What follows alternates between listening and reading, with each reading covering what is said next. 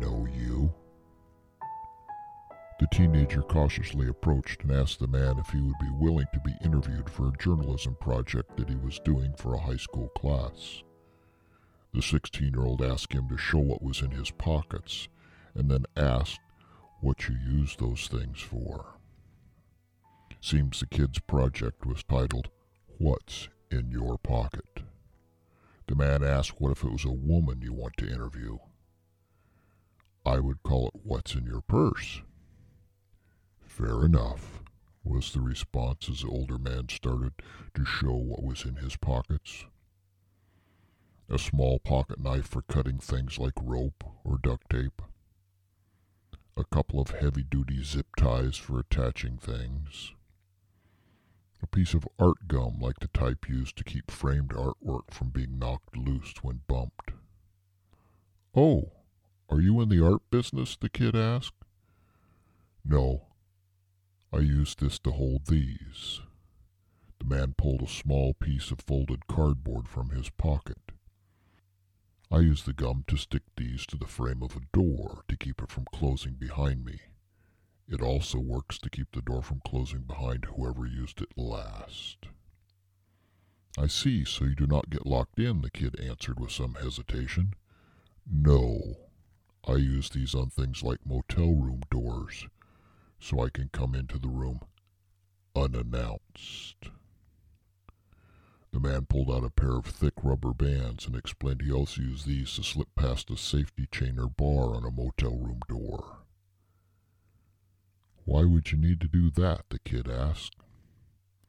In case I need a safe, warm place to shower or sleep when I'm on the road. The high schooler was still puzzled as the man pulled a big pin out of his pocket. I use this for many things. The cartridge pulls out, so you can use it to unlock a bathroom door unless it is a twist style lock. For that I have flattened the end of the cap so I can insert it into the door and quickly unlock the bathroom and occasionally bedroom door. Kid was still confused. Do you lock yourself out of your bathroom or bedroom that often? No. Sometimes I'm at a party and spot a woman who has had too much to drink when she goes into the bedroom or bathroom to pass out or throw up, I can get into the room without having to bother anyone else. The man pulled several strange items out of his pocket that in themselves raised no suspicions, but his explanations left the kid with a strange feeling that he had never experienced in his sixteen short years. He wondered why the man had no identification on him. Maybe the man did not want to tell who he was. Maybe he was on the run. Maybe the kid thought he was letting his imagination run away with him. After about five minutes, a high school interviewer thanked the man, said he had enough for his interview. Then he put his microphone and recorder back into its black case. Again he thanked the man and began to walk away down the street. Several blocks later, the man appeared in front of the kid, stating there was one thing he forgot to show the would be journalist. That is when everything went black. The warm blood running into the kid's mouth brought him out of his haze. The terrible headache and the painful nose told him he had been punched. The missing black case with his microphone and recorder told him he had been robbed. The man approached the woman asking her if she would agree to be interviewed for a new bit he was doing on the local radio station KFML.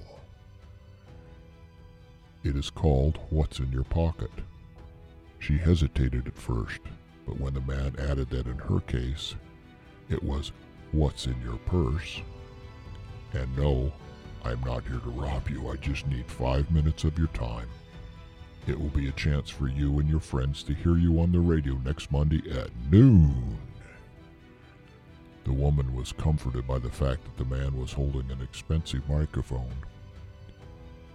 and had what seemed like a sophisticated recorder. She thought to herself, he is the real deal, and she relented. In her purse was the usual woman stuff makeup, hairbrush, mirror, car keys from a late model Buick, a house key, a lanyard that says she was from some college, and with it attached was a pass card for opening doors. The man asked if she was a teacher at the college. No, I attend classes in the morning, but the pass card is for Monica's Coffee Shack. I'm a barista there. As she shuffled more girly stuff around showing the stranger, he said he had enough for a good interview, except I cannot air this on my radio show if you are under 18. So I need to see your ID. The woman chuckled, Are you carding me? She showed him her driver's license. He glanced at her birth date. 22 years old. Perfect. He thanked her and told her to listen next Monday at noon. 17601 Goins Drive, apartment 12 was the address he memorized from quickly looking at her ID. A quick look in the window showed the man that was only occupied by the woman he had interviewed last Tuesday. There were no men's clothes, no kids' toys to be seen. Her Buick was parked in space 12. He had the right place. That Thursday night, he slipped under the front of her car and zip tied her lower radiator hose almost completely shut before slipping back to his car to await her departure for school the next morning. Following her to safe distance, he could see the trail of antifreeze that was leaking from under her car as she drove to school. Restricting the lower radiator hose always works to make the car overheat. The 22 year old woman pulled to the side of the road and opened her hood as the steam billowed out. Within a minute, the man pulls past her car, then backs up directly in front of her car. His car and license plate shielded from the view of passing cars. I know you, she says as he approaches her. From, uh, the man acts as if he does not know who she is. You interviewed me last week.